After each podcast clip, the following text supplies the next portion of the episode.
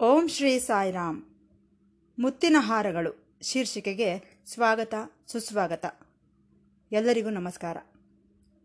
ಪ್ರತಿ ಭಾನುವಾರದಂದು ಪ್ರಸಾರವಾಗುವ ಮುತ್ತಿನ ಹಾರಗಳು ಶೀರ್ಷಿಕೆಯಲ್ಲಿ ಪ್ರೊಫೆಸರ್ ಅನಿಲ್ ಕುಮಾರ್ ಕಾಮರಾಜರವರು ಭಗವಾನ್ ಶ್ರೀ ಸತ್ಯಸಾಯಿ ಬಾಬಾರವರೊಂದಿಗೆ ಸಂಭಾಷಿಸಿದಂತಹ ಮಧುರವಾದ ಸಂಭಾಷಣೆಗಳನ್ನು ಕುರಿತು ನಮ್ಮೊಂದಿಗೆ ಹಂಚಿಕೊಳ್ಳುತ್ತಿದ್ದಾರೆ. ನಾವೆಲ್ಲರೂ ಈ ಮಧುರವಾದ ಸಂಭಾಷಣೆಗಳನ್ನು ಕೇಳಿ ಆನಂದಿಸಿ ಭಗವಾನ್ ಬಾಬಾರವರ ದಿವ್ಯ ಅನುಗ್ರಹಕ್ಕೆ ಪಾತ್ರರಾಗೋಣ. ನಾವು ಕಳೆದ ವಾರ ಶ್ರೀ ರಾಮಬ್ರಹ್ಮಂನವರ ಅನುಭವಗಳನ್ನು ತಿಳಿದುಕೊಂಡೆವು. ಮಹಾನುಭಾವರು ಅವರು. ಆ ದಿನಗಳಲ್ಲಿ ಭಕ್ತರ ಸಂಖ್ಯೆ ಬಹಳ ಕಡಿಮೆ ಇತ್ತು. ಇನ್ನು ಈ ದಿನಗಳಲ್ಲಿ ಹೇಳುವ ಅವಶ್ಯಕತೆಯೇ ಇಲ್ಲ. ಅಂತಹ ಅಂಕಿತ ಭಾವನೆಯಿಂದ ಸೇವೆ ಸಲ್ಲಿಸಿದಂತಹ ರಾಮಬ್ರಹ್ಮಂನವರ ಬಗ್ಗೆ ತಿಳಿದುಕೊಂಡೆವು. ಈ ದಿನ ಮತ್ತೊಬ್ಬ ಮಹಾನುಭಾವರ ಬಗ್ಗೆ ತಿಳಿದುಕೊಳ್ಳೋಣ. ನಾನು ರಾಮಬ್ರಹ್ಮಂನವರ ಬಗ್ಗೆ ತಿಳಿಯಪಡಿಸಿದ ನಂತರ ಪೂಜ್ಯ ಶ್ರೀ ಕಸ್ತೂರಿಯವರ ಬಗ್ಗೆಯೂ ಸಹ ತಿಳಿಸಿಕೊಟ್ಟೆ. ನಾವು ಚರಿತ್ರೆಯನ್ನು ಮರೆತು ಹೋಗಬಾರದು. ಅವರು ನಮ್ಮ ಸಂಸ್ಥೆಗಳಿಗೆ, ಭಕ್ತರಿಗೆ ಸಲ್ಲಿಸಿದಂತಹ ಸೇವೆ ಎಷ್ಟೋ ಸ್ಮರಣೀಯವಾದದ್ದು. ಹಾಗಾಗಿ ಹಿರಿಯರನ್ನು ಮರೆಯಬಾರದು. ಅದು ಕೃತಜ್ಞತೆಯ ಭಾವನೆಯಾಗುತ್ತದೆ. ಆದ್ದರಿಂದಲೇ ನಾನು ರಾಮಬ್ರಹ್ಮರ ಬಗ್ಗೆ, ಕಸ್ತೂರಿಯವರ ಬಗ್ಗೆ ನಿಮಗೆ ಹೇಳಿದ್ದು. ಈ ದಿನ ಮತ್ತೊಬ್ಬ ಮಹನೀಯರ ಬಗ್ಗೆ ಹೇಳುತ್ತೇನೆ. ಇವರು ಎಷ್ಟೋ ವಿಶ್ವವಿದ್ಯಾನಿಲಯಗಳಿಗೆ ಕುಲಪತಿ, ವೈಸ್ ಚಾನ್ಸಲರ್ ಆಗಿ ಸೇವೆ ಸಲ್ಲಿಸಿದ್ದಾರೆ. ಪ್ರಮುಖ ವಿಜ್ಞಾನಿಯಾಗಿ ಹೆಸರನ್ನು ಪಡೆದಂತಹವರು. ರಾಷ್ಟ್ರೀಯ, ಅಂತಾರಾಷ್ಟ್ರೀಯ ಮಟ್ಟದಲ್ಲಿ ಭೌತಶಾಸ್ತ್ರ, ಫಿಸಿಕ್ಸ್ನಲ್ಲಿ ಶ್ರೇಷ್ಠ ಉಪನ್ಯಾಸಕರೆಂದು ಹೆಸರು ಪಡೆದಿದ್ದಾರೆ. ಅನೇಕ ಅನೇಕ ಪರಿಶೋಧನಾ ವ್ಯಾಸಗಳನ್ನು ಬರೆದಿದ್ದಾರೆ. ಅವರ ಶಿಷ್ಯರು ಭಾರತದಾದ್ಯಂತ ಎಷ್ಟೋ ಸಂಸ್ಥೆಗಳಿಗೆ ಅಧಿಪತಿಗಳಾಗಿ ಕೆಲಸ ಮಾಡಿದ್ದಾರೆ. ಇವರು ಕೇಂದ್ರ ಸರ್ಕಾರದ ರಕ್ಷಣಾ ಶಾಖೆಯ ವಿಭಾಗದಲ್ಲಿ ವಿಜ್ಞಾನ ಸಂಬಂಧವಾದ ಪರಿಶೋಧನೆಯ ವಿಭಾಗಕ್ಕೆ ಅಧ್ಯಕ್ಷರಾಗಿಯೂ ಸಹ ಕೆಲಸ ಮಾಡಿದ್ದಾರೆ. ಅವರ ಹೆಸರು ಡಾಕ್ಟರ್ ಸೂರಿ ಭಗವಂತಂರವರು. ಇವರು ಸ್ವಾಮಿ ಭಕ್ತರು. ಪ್ರಪಂಚದಲ್ಲಿರುವ ಎಷ್ಟೋ ಮಂದಿ ವಿಜ್ಞಾನಿಗಳು ಭಗವಂತಮ್ರವರನ್ನು ನೋಡಿ ಸ್ವಾಮಿಯ ದಿವ್ಯತ್ವವನ್ನು ಗ್ರಹಿಸಿ ಸ್ವಾಮಿ ಭಕ್ತರಾದಂತಹ ಅವರು ಅನೇಕ ಮಂದಿ ಇದ್ದಾರೆ. ಆದ್ದರಿಂದ ಅಂತಹ ಸೂರಿ ಭಗವಂತಂರವರ ಚರಿತ್ರೆಯನ್ನು ನನಗಿರುವಂತಹ ಪರಿಜ್ಞಾನದಲ್ಲಿ ಸ್ವಲ್ಪ ಮಟ್ಟಿಗೆ ನಿಮಗೆ ತಿಳಿಯಪಡಿಸಬೇಕೆಂದುಕೊಳ್ಳುತ್ತಿದ್ದೇನೆ ಸಾವಿರದ ಒಂಬೈನೂರ ಎಪ್ಪತ್ತರಲ್ಲಿ ಬಹುಶಃ ಸಾವಿರದ ಒಂಬೈನೂರ ಅರವತ್ತೆಂಟು, ಅರವತ್ತೊಂಬತ್ತು, ಎಪ್ಪತ್ತು ಈ ಮೂರು ವರ್ಷಗಳಲ್ಲಿರಬಹುದು. ಒಂದು ಸಾರಿ ಸೂರಿ ಭಗವಂತಮ್ರವರು ಗುಂಟೂರಿಗೆ ಬಂದಿದ್ದರು. ಗುಂಟೂರಿನ ವೈದ್ಯಕೀಯ ಶಾಲೆಯಲ್ಲಿ ಉಪನ್ಯಾಸವನ್ನು ನೀಡಿದರು. ಇವರ ಉಪನ್ಯಾಸವಿದೆ ಎಂದು ಆ ಊರಿನವರಿಗೆಲ್ಲರಿಗೂ ಆಹ್ವಾನ ಪತ್ರಿಕೆಗಳನ್ನು ಕಳುಹಿಸಿದ್ದರು. ನಮ್ಮ ತಂದೆಯವರು ಸೂರಿ ಭಗವಂತಮ್ರವರ ಶಿಷ್ಯರು. ಅವರಿಗೆ ಭಗವಂತಮ್ರವರನ್ನು ನೋಡಬೇಕೆಂದೆನಿಸಿ, ನಾನು ಹೋಗುತ್ತಿದ್ದೇನೆ, ನನ್ನ ಜೊತೆ ನೀನು ಸಹ ಬಾ ಎಂದರು. ನಾನು ಸಹ ನಮ್ಮ ತಂದೆಯ ಜೊತೆ ಸೂರಿ ಭಗವಂತಮರವರ ಉಪನ್ಯಾಸವನ್ನು ಕೇಳಲು ಹೋದೆ. ಅಂದು ಆ ಮೆಡಿಕಲ್ ಕಾಲೇಜ್ ಆಡಿಟೋರಿಯಂನಲ್ಲಿ ಅವರು ಹೇಳಿದಂತಹ ಮಾತುಗಳು ನನ್ನ ಕಿವಿಯಲ್ಲಿ ಇಂದಿಗೂ ಸಹ ಗುಯಿಗುಟ್ಟುತ್ತಿವೆ. ಅವರು ಈ ರೀತಿ ಹೇಳಲು ಪ್ರಾರಂಭಿಸಿದರು. ನೀವು ನನ್ನ ಸ್ಥಾನದಲ್ಲಿದ್ದರೆ ಹೇಗೆ ಭಾವಿಸುತ್ತಿದ್ದೀರೋ, ಹೇಗಿರುತ್ತೀರೋ ಊಹಿಸಿಕೊಳ್ಳಿ. ನನ್ನ ಸ್ಥಾನದಲ್ಲಿ ನೀವಿದ್ದೀರಿ ಎಂದುಕೊಳ್ಳಿ. ಆಗ ನಿರ್ಣಯಿಸಿಕೊಳ್ಳಿ. ನೀವು ಹೇಗೆ ಭಾವಿಸುತ್ತೀರೆಂದು ಅದರ ಆಧಾರದ ಮೇಲೆ ನಿಮಗೆ ಕೆಲವು ವಿಚಾರಗಳನ್ನು ಹೇಳುತ್ತೇನೆ ಎಂದರು ಭಗವಂತಮ್ರವರು. ಅಂದರೆ, ಅವರು ಯಾವ ಅನುಭವಗಳನ್ನು ಹೊಂದಿದರೋ ಆ ಅನುಭವಗಳನ್ನು ಹೊಂದಿದಂತಹ ಸ್ಥಾನದಲ್ಲಿ, ಭಗವಂತಮ್ರವರ ಸ್ಥಾನದಲ್ಲಿದ್ದು ನಾವು ಹೇಗೆ ಪ್ರವರ್ತಿಸುತ್ತಿದ್ದೆವೋ, ಹೇಗೆ ಇರುತ್ತಿದ್ದೆವೋ ಭಾವಿಸಿಕೊಳ್ಳಿ ಎನ್ನುತ್ತಿದ್ದಾರೆ ಡಾಕ್ಟರ್ ಭಗವಂತಮ್ರವರು. ಸರಿ, ಚೆನ್ನಾಗಿಯೇ ಇದೆ. ಅವರು ಏನೆಂದು ಹೇಳಿದರೂ ಕೇಳಿಸಿಕೊಳ್ಳಿ. ಅವರು ಎಷ್ಟೋ ವರ್ಷ ಸ್ವಾಮಿಯ ಜೊತೆ ಕಾಲ ಕಳೆದಂತಹವರು. ಪೂರ್ಣಚಂದ್ರ ಆಡಿಟೋರಿಯಂನ ಪಕ್ಕ ಒಂದು ಗ್ರೀನ್ ರೂಮ್ ಎಂದು ಇದೆ. ಅಲ್ಲೇ ಅವರ ವಾಸ. ಸ್ವಾಮಿಗೆ ಬಹಳ ಹತ್ತಿರವಾಗಿದ್ದರು. ಸ್ವಾಮಿಯ ತೆಲುಗು ಪ್ರವಚನಗಳನ್ನು ಇಂಗ್ಲಿಷ್ ಭಾಷೆಗೆ ಅನುವಾದಿಸಿದ್ದಾರೆ ಎಷ್ಟೋ ವರ್ಷಗಳ ಕಾಲ. ಒಂದು ಸಾರಿ ಸ್ವಾಮಿ ಸಮುದ್ರ ತೀರದಲ್ಲಿ ಭಗವಂತಮ್ಮನವರ ಜೊತೆ ನಡೆದುಕೊಂಡು ಹೋಗುತ್ತಿದ್ದರಂತೆ. ಆಗ ಸ್ವಾಮಿ, ಭಗವಂತಂ, ಇಲ್ಲಿ ಕುಳಿತುಕೊಳ್ಳೋಣವೇ? ಎಂದು ಕೇಳಿದರಂತೆ. ತಕ್ಷಣವೇ ಭಗವಂತಂರವರು ದೊಡ್ಡ ವಿಜ್ಞಾನಿಯಾದ್ದರಿಂದ ಇವರು ಇಲ್ಲಿ ಕುಳಿತುಕೊಳ್ಳೋಣವೆಂದು ಹೇಳಿದರೆಂದರೆ ಇಲ್ಲಿ ಏನೋ ಇದೆ ಎಂದರ್ಥ. ಹಾಗಾಗಿ ಸ್ವಾಮಿ, ಇಲ್ಲಿ ಬೇಡ, ಇನ್ನೂ ಸ್ವಲ್ಪ ಮುಂದೆ ಹೋಗೋಣ ಎಂದರಂತೆ. ಸರಿ ಎಂದುಕೊಂಡು ಸ್ವಲ್ಪ ಮುಂದಕ್ಕೆ ಹೋಗಿ, ಭಗವಂತಂ, ಇಲ್ಲಿ ಕುಳಿತುಕೊಳ್ಳೋಣವೇ ಎಂದರಂತೆ ಸ್ವಾಮಿ. ಭಗವಂತಂರವರು ಪರೀಕ್ಷೆ ಮಾಡೋಣವೆಂದುಕೊಂಡು, ಬೇಡ ಸ್ವಾಮಿ, ಇನ್ನೂ ಸ್ವಲ್ಪ ಮುಂದಕ್ಕೆ ಹೋಗೋಣ ಎಂದರಂತೆ. ನಂತರ ಸ್ವಲ್ಪ ದೂರ ನಡೆದ ಮೇಲೆ ಸ್ವಾಮಿ ಇಲ್ಲಿ ಕುಳಿತುಕೊಳ್ಳೋಣವೇ ಎಂದರಂತೆ. ಅಂದರೆ, ಸ್ವಾಮಿ ಎಲ್ಲಿ ಕುಳಿತುಕೊಳ್ಳಲು ಹೇಳಿದರೋ ಅಲ್ಲಿ ಕುಳಿತುಕೊಳ್ಳದೆ ಭಗವಂತಮ್ಮರವರು ಎಲ್ಲಿ ಕುಳಿತುಕೊಳ್ಳಲು ನಿಶ್ಚಯಿಸಿಕೊಂಡರೋ ಅಲ್ಲಿ ಕುಳಿತುಕೊಂಡರಂತೆ ಇವರಿಬ್ಬರು. ಆಗ ಸ್ವಾಮಿ ಏನು ಮಾಡಿದರು? ಅಲ್ಲಿದ್ದಂತಹ ಮರಳಿನೊಳಗೆ ಚಿಕ್ಕ ಮಕ್ಕಳಂತೆ ಆಟವಾಡುತ್ತಾ ತಮ್ಮ ಎರಡೂ ಕೈಗಳನ್ನು ಆ ಮರಳಿನೊಳಗೆ ದೂರಿಸಿ ಅಲ್ಲಿಂದ ಒಂದು ಭಗವದ್ಗೀತೆಯ ಪುಸ್ತಕವನ್ನು ಹೊರಗೆ ತೆಗೆದರಂತೆ. ತೆಗೆದು, ಭಗವಂತಂ ನಿನಗೆ ಭಗವದ್ಗೀತೆ ಎಂದರೆ ಬಹಳ ಇಷ್ಟವಲ್ಲವೇ? ಇಗೋ, ಓದಿಕೋ ಎಂದು ಭಗವಂತಮರವರಿಗೆ ಆ ಪುಸ್ತಕವನ್ನು ಕೊಟ್ಟರಂತೆ. ಭಗವಂತಮ್ಮರವರಿಗೆ ಬಹಳ ಆಶ್ಚರ್ಯವಾಗಿ, ಇದೇನಪ್ಪ, ಮರಳಿನೊಳಗಿಂದ ಭಗವದ್ಗೀತೆ ಪುಸ್ತಕವನ್ನು ಹೊರತೆಗೆದಿರಲ್ಲ? ನಾನು ಸ್ವಾಮಿ ಹೇಳಿದ ಕಡೆಯೇ ಕುಳಿತುಕೊಳ್ಳಲಿಲ್ಲ. ಏಕೆಂದರೆ ಅಲ್ಲೇನಾದರೂ ಮೊದಲೇ ಇಟ್ಟಿರುತ್ತಾರೇನೋ ಎಂಬುದು ನನ್ನ ಭಾವನೆ. ಕೊನೆಗೆ ನಾನು ಹೇಳಿದ ಕಡೆಯೇ ಕುಳಿತುಕೊಂಡೆವು. ಹಾಗಾದರೆ ಇಲ್ಲಿಗೆ ಭಗವದ್ಗೀತೆ ಹೇಗೆ ಬಂದಿತು ಎಂದುಕೊಂಡರು. ಆ ಪುಸ್ತಕವನ್ನು ಕೈಗೆ ತೆಗೆದುಕೊಂಡು ಆ ಕಡೆ ಈ ಕಡೆ ನೋಡಿದರೆ ಆ ಪುಸ್ತಕ ಪ್ರಿಂಟ್ ಆದ ಆ ಪ್ರೆಸ್ನ ಹೆಸರು ಸಹ ಅದರ ಮೇಲಿದೆ. ಅಬ್ಬ, ಎಂತಹ ಪವಾಡ ಎಂದುಕೊಂಡರು.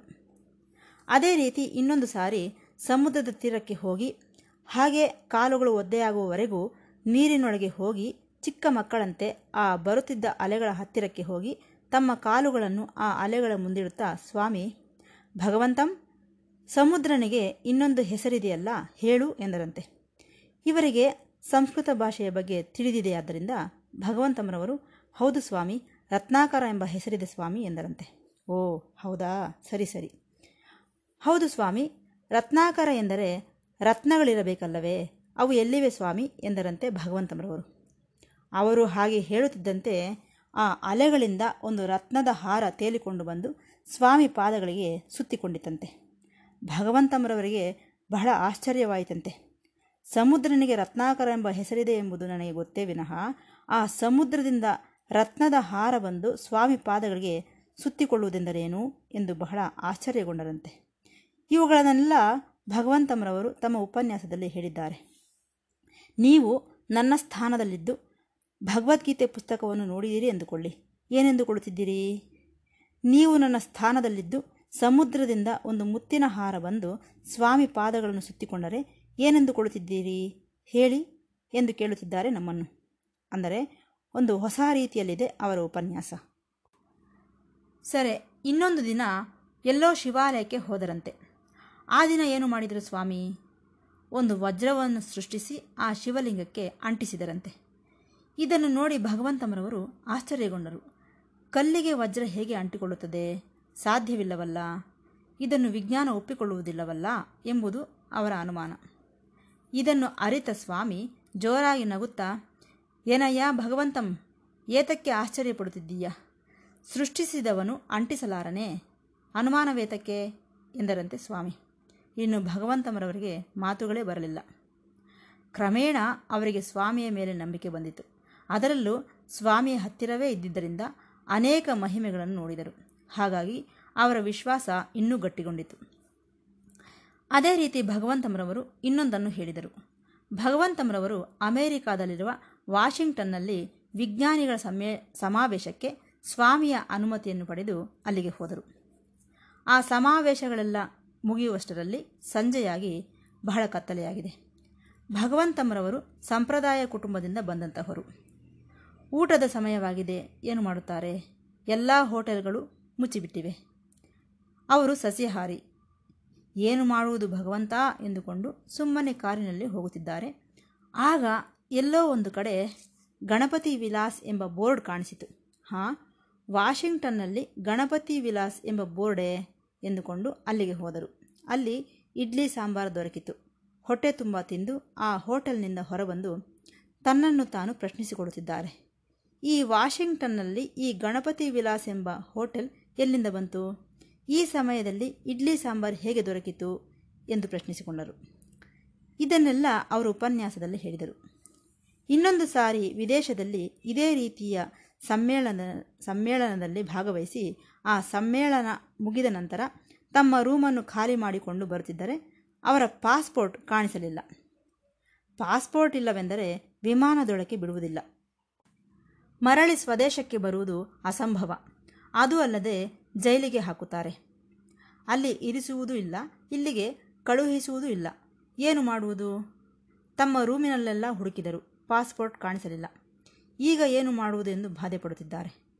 ಆ ಕಡೆಯೇನೋ ವಿಮಾನಕ್ಕೆ ಸಮಯವಾಗುತ್ತಿದೆ. ಆಗ ಇದ್ದಕ್ಕಿದ್ದಂತೆ ತನ್ನ ಬ್ಯಾಗ್ನಲ್ಲಿ ಪಾಸ್ಪೋರ್ಟ್ ದೊರಕಿತು ಇದಕ್ಕೂ ಮೊದಲು ಆ ಬ್ಯಾಗನ್ನು ಎಷ್ಟೋ ಸಾರಿ ಹುಡುಕಿದರು. ಆದರೆ ಕಾಣಿಸಿರಲಿಲ್ಲ. ಮತ್ತೆ ಅದೇ ಬ್ಯಾಗ್ನಲ್ಲಿ ಸಿಕ್ಕಿದೆ. ಅರರೆ ಇದರಲ್ಲೇ ಇದೆಯಲ್ಲ ಎಂದು ಆಶ್ಚರ್ಯಗೊಂಡರು. ಈ ರೀತಿ ಭಗವಂತಮರವರು ಅನುಭವಗಳ ಮೇಲೆ ಅನುಭವಗಳನ್ನು ಹೊಂದಿ ಸ್ವಾಮಿ ಭಕ್ತರಾದರು. ಸ್ವಾಮಿಯ ದಿವ್ಯ ಸನ್ನಿಧಿಯಲ್ಲಿ ಉಪನ್ಯಾಸವನ್ನು ನೀಡಿದರು. ಅನುವಾದಕರು ಸಹ ಆದರು. ಅನೇಕ ಮಂದಿ ವಿಜ್ಞಾನಿಗಳಿಗೆ ಮಾರ್ಗದರ್ಶನವನ್ನು ಸಹ ಕೊಟ್ಟರು. ಅಂತಹ ಭಗವಂತಮರವರ ಬಗ್ಗೆ ಸಂಕ್ಷಿಪ್ತವಾಗಿ ನಿಮಗೆ ತಿಳಿಯಪಡಿಸಬೇಕೆಂದುಕೊಂಡೆ. ಇನ್ನುಳಿದ ಈ ಸ್ವಲ್ಪ ಸಮಯದಲ್ಲಿ ಇನ್ನೊಬ್ಬ ಮಹನೀಯರ ಬಗ್ಗೆ ಹೇಳುತ್ತೇನೆ. ಅವರ ಹೆಸರು ಸ್ವಾಮಿ ಕಾರುಣ್ಯಾನಂದರು. ಇವರು ರಾಜಮಂಡ್ರಿಗೆ ಹತ್ತಿರದಲ್ಲಿರುವ ಧವಳೇಶ್ವರ ಎಂಬ ಆಶ್ರಮದಲ್ಲಿ ಇದ್ದಂತಹವರು. ಆ ಆಶ್ರಮದ ವ್ಯವಸ್ಥಾಪಕರು. ಇವರು ಯಾವಾಗಲೂ ಸಹ ಸ್ವಾಮಿಯ ಹಿಂದೆಯೇ ಇರುತ್ತಿದ್ದರು. ಸ್ವಾಮಿ ಸನ್ನಿಧಾನದಲ್ಲೇ ಸಾವಿರದ ಒಂಬೈನೂರ ಎಪ್ಪತ್ತೆರಡರಲ್ಲಿ ಬೆಂಗಳೂರಿನಲ್ಲಿ ಸಾಯಂಕಾಲ ಸಮಾವೇಶದಲ್ಲಿ ಸ್ವಾಮಿಯ ಸಮಕ್ಷಮದಲ್ಲಿ ಹೆಚ್ಚು ಕಡಿಮೆ ಮೂವತ್ತು ಸಾವಿರ ಮಂದಿ ಭಕ್ತರಿದ್ದಾಗಲೇ ಅವರು ಹೇಳಿದಂತಹ ಎರಡು ವಿಚಾರಗಳನ್ನು ನಿಮಗೆ ತಿಳಿಯಪಡಿಸುತ್ತೇನೆ. ಸಭೆಯಲ್ಲಿ ಹೇಳಿದ್ದನ್ನು. ಅವರಿಗೆ ಧವಳೇಶ್ವರದಲ್ಲಿ ಆಶ್ರಮವಿದೆ. ಒಂದು ದಿನ ರಾತ್ರಿ ಒಬ್ಬ ತುಂಬಿದ ಗರ್ಭಿಣಿ ಬಂದು, ಅಯ್ಯ, ಈ ಒಂದು ರಾತ್ರಿಗೆ ಇಲ್ಲಿರಲು ಅವಕಾಶ ಮಾಡಿಕೊಡಿ ಎಂದಳು. ಅಮ್ಮ, ಇದು ಆಶ್ರಮ. ನಿನಗೆ ಈ ಸಮಯದಲ್ಲಿ ಸೇವೆಯ ಅವಶ್ಯಕತೆ ಬಹಳ ಇದೆ. ನೀನು ತುಂಬು ಗರ್ಭಿಣಿ. ಇಲ್ಲಿ ನಿನಗೆ ಸೇವೆ ಮಾಡುವವರು ಯಾರೂ ಇಲ್ಲ. ಈಗಾಗಲೇ ಕತ್ತಲೆಯಾಗಿಬಿಟ್ಟಿದೆ. ನನ್ನನ್ನು ಏನು ಮಾಡೆಂದು ಹೇಳುತ್ತೀಯಾ ಎಂದು ಬಾಧೆಪಟ್ಟರು. ಆದರೆ ಆಕೆಯ ನಿಸ್ಸಹಾಯಕತೆಯನ್ನು ನೋಡಿ ಕರುಣೆ ಬಂದು, ಕೊನೆಗೆ, ಅಮ್ಮ, ಈ ಕೋಣೆಯಲ್ಲಿರು ಎಂದು ಹೇಳಿ ಬಾಗಿಲು ಹಾಕಿಕೊಂಡು ತನ್ನ ಕೋಣೆಗೆ ಹೋಗಿ ಮಲಗಿಕೊಂಡರು. ಮರುದಿನ ಬೆಳಿಗ್ಗೆ ರಾತ್ರಿ ಬಂದಾಕೆ ಹೇಗಿದ್ದಾಳೆಂದು ನೋಡೋಣವೆಂದುಕೊಂಡು ಅಲ್ಲಿಗೆ ಬಂದರು. ಬಂದು ನೋಡಿದರೆ ಆಕೆ ಒಂದು ಮುದ್ದಾದ ಮಗುವಿಗೆ ಜನ್ಮ ಕೊಟ್ಟಿದ್ದಳು. ಆಕೆ ಎಲ್ಲವನ್ನು ಸ್ವಚ್ಛಗೊಳಿಸಿ ತಲೆಯನ್ನು ನೀಟಾಗಿ ಬಾಚಿಕೊಂಡು ಕುಳಿತಿದ್ದಾಳೆ. ಇವರು ಅದನ್ನು ನೋಡಿ ಆಶ್ಚರ್ಯಗೊಂಡು, ಏನಮ್ಮ ಇದೆಲ್ಲ, ಏನು? ಎಂದು ಕೇಳಿದರು. ಆಗ ಆಕೆ ಹೇಳಿದರು, ಆಕೆ ಇದ್ದಂತಹ ಕೋಣೆಯಲ್ಲಿ ಒಂದು ಸ್ವಾಮಿ ಫೋಟೋವನ್ನು ಗೋಡೆಗೆ ಹಾಕಿದ್ದರು. ಆ ಸ್ವಾಮಿ ಫೋಟೋವನ್ನು ನೋಡಿಸುತ್ತಾ ಈತನೇ ಒಂದು ಸ್ತ್ರೀ ರೂಪವನ್ನು ಧರಿಸಿ ಬಂದು ನನಗೆ ಹೆರಿಗೆ ಮಾಡಿಸಿದರು. ಈ ಮಗುವನ್ನು ಹೆರುವ ಸಮಯದಲ್ಲಿ ನನಗೆ ಸಹಕರಿಸಿದರು. ಆಕೆಯೇ ನನ್ನ ಶರೀರವನ್ನೆಲ್ಲ ಶುಭ್ರಗೊಳಿಸಿ ತಲೆಯನ್ನು ಬಾಚಿ ಹೋದಳು. ಅಗೋ ಆಕೆಯೇ ಆಕೆಯೇ ಎಂದು ಬಾಬಾರವರ ಫೋಟೋವನ್ನು ತೋರಿಸಿದಳು. ಇದನ್ನು ಕಾರುಣ್ಯಾನಂದ ಸ್ವಾಮಿಯವರು ತಮ್ಮ ಉಪನ್ಯಾಸದಲ್ಲಿ ಹೇಳುತ್ತಾ, ಭಗವಾನರು ಸೂಲಗಿತ್ತಿಯ ರೂಪದಲ್ಲೂ ಸಹ ದರ್ಶನವಿತ್ತು, ಹೆರಿಗೆಯನ್ನು ಮಾಡಿಸಿದರು ನಮ್ಮ ಆಶ್ರಮದಲ್ಲಿ ಎಂದು ಕಾರುಣ್ಯಾನಂದರವರು ಹೇಳಿದರು. ಅದೇ ರೀತಿ ಇನ್ನೊಂದು ಮಹಿಮೆಯನ್ನು ಹೇಳಿದರು. ಅವರು ಬೆಂಗಳೂರಿನಲ್ಲಿ ಸ್ವಾಮಿಯ ಹತ್ತಿರವಿದ್ದಾಗ ಸ್ವಾಮಿಯ ಅನುಮತಿಯನ್ನು ಪಡೆದು ರಾಜಮಂಡ್ರಿಗೆ ಬಂದರು. ರಾಜಮಂಡ್ರಿಗೆ ಬರುವ ರೈಲು ಮಧ್ಯರಾತ್ರಿಗೆ ಬರುತ್ತಿತ್ತು. ಅವರು ರಾಜಮಂಡ್ರಿಗೆ ಬಂದು ಅಲ್ಲಿಂದ ಬ್ರಿಡ್ಜನ್ನು ದಾಟಿ ತನ್ನ ಆಶ್ರಮಕ್ಕೆ ಹೋಗಬೇಕಾಗಿತ್ತು. ಹೇಗಪ್ಪ ಹೋಗುವುದು ಈ ಕಡುಕತ್ತಲೆಯಲ್ಲಿ ಎಂದುಕೊಳ್ಳುತ್ತಿದ್ದರೆ ಅಲ್ಲಿಗೆ ತಮ್ಮ ಕಾವಲುಗಾರನು ಬಂದನು. ಬಂದು ಇವರನ್ನು ನಿಧಾನವಾಗಿ ಬ್ರಿಡ್ಜನ್ನು ದಾಟಿಸಿ ಆಶ್ರಮಕ್ಕೆ ಕರೆತಂದನು. ಸರಿ, ಇವರು ಆಶ್ರಮದೊಳಗೆ ಬಂದು ಸ್ವಲ್ಪ ಹೊತ್ತು ಸುಧಾರಿಸಿಕೊಂಡು ಕೈಕಾಲುಗಳನ್ನು ತೊಳೆದುಕೊಂಡು ಹೊರಗೆ ಬಂದು ನೋಡಿದರೆ ಆ ಕಾವಲುಗಾರನು ಇಲ್ಲ. ಇದೇನಪ್ಪ? ಎಲ್ಲಿಗೆ ಹೋದ? ಆಗಲೇ ನಿದ್ರೆ ಮಾಡಿಬಿಟ್ಟನೆ ಎಂದು ಆ ಕಾವಲುಗಾರನು ಮಲಗುವ ಕೋಣೆಯೊಳಗೆ ಹೋಗಿ ನೋಡಿದರೆ ಆತನು ಗುರ್ರು ಗುರ್ರು ಎಂದು ಗೊರಕೆ ಹೊಡೆಯುತ್ತಾ ನಿದ್ರಿಸುತ್ತಿದ್ದಾನೆ. ಇದೇನು ಆಗಲೇ ಬಂದು ನಿದ್ರಿಸುತ್ತಿದ್ದೀಯಲ್ಲ ಎಂದು ಕೇಳಿದರೆ ಆತನು, ನಾನೆಲ್ಲಿಗೆ ಬಂದಿದ್ದೆ ಸ್ವಾಮಿ? ನಾನು ಇಲ್ಲೇ ಇದ್ದೇನೆ, ಎಲ್ಲಿಗೂ ಬರಲಿಲ್ಲ. ನೀವು ಯಾವಾಗ ಇಲ್ಲಿಗೆ ಬರಬೇಕಾದರೂ ನನಗೆ ಪತ್ರ ಬರೆಯುತ್ತಿದ್ದೀರಿ. ಆದರೆ ಈ ಸಾರಿ ನೀವು ಪತ್ರವನ್ನು ಬರೆಯಲಿಲ್ಲ. ಹಾಗಾಗಿ ನಾನು ಬರಲಿಲ್ಲ. ಇಲ್ಲೇ ಇದ್ದೇನೆ ಎಂದನು. ಈ ಘಟನೆಯನ್ನು ಸ್ವಾಮಿ ಸಮಕ್ಷಮದಲ್ಲಿ ಕಾರುಣ್ಯಾನಂದರು ಹೇಳುತ್ತಾ, ಸ್ವಾಮಿ, ನಮ್ಮ ಕಾವಲುಗಾರನ ರೂಪದಲ್ಲಿ, ಅಂದರೆ ವಾಚ್ಮ್ಯಾನ್ ರೂಪದಲ್ಲಿ ಬಂದು ನನ್ನನ್ನು ಆಶ್ರಮಕ್ಕೆ ಕರೆದುಕೊಂಡು ಹೋದರು. ಭಕ್ತ ಸುಲಭರು, ಸ್ವಾಮಿ, ಯಾವ ರೂಪದಲ್ಲಾದರೂ ಸರಿ ಬಂದು ತಮ್ಮ ಭಕ್ತರನ್ನು ರಕ್ಷಿಸುವಂತಹ ಕರುಣಾಮೂರ್ತಿ ಭಗವಾನ್ ಶ್ರೀ ಸತ್ಯಸಾಯಿ ಬಾಬಾರವರು ಎಂದು ತಮ್ಮ ಉಪನ್ಯಾಸದಲ್ಲಿ ಹೇಳಿದರೆಂದು ಹೇಳುತ್ತಾ, ಈ ಭಾಗವನ್ನು ಮುಕ್ತಾಯಗೊಳಿಸುತ್ತಿದ್ದೇನೆ. ಮತ್ತೆ ಭೇಟಿಯಾಗೋಣ. ಸಾಯಿರಾಮ್.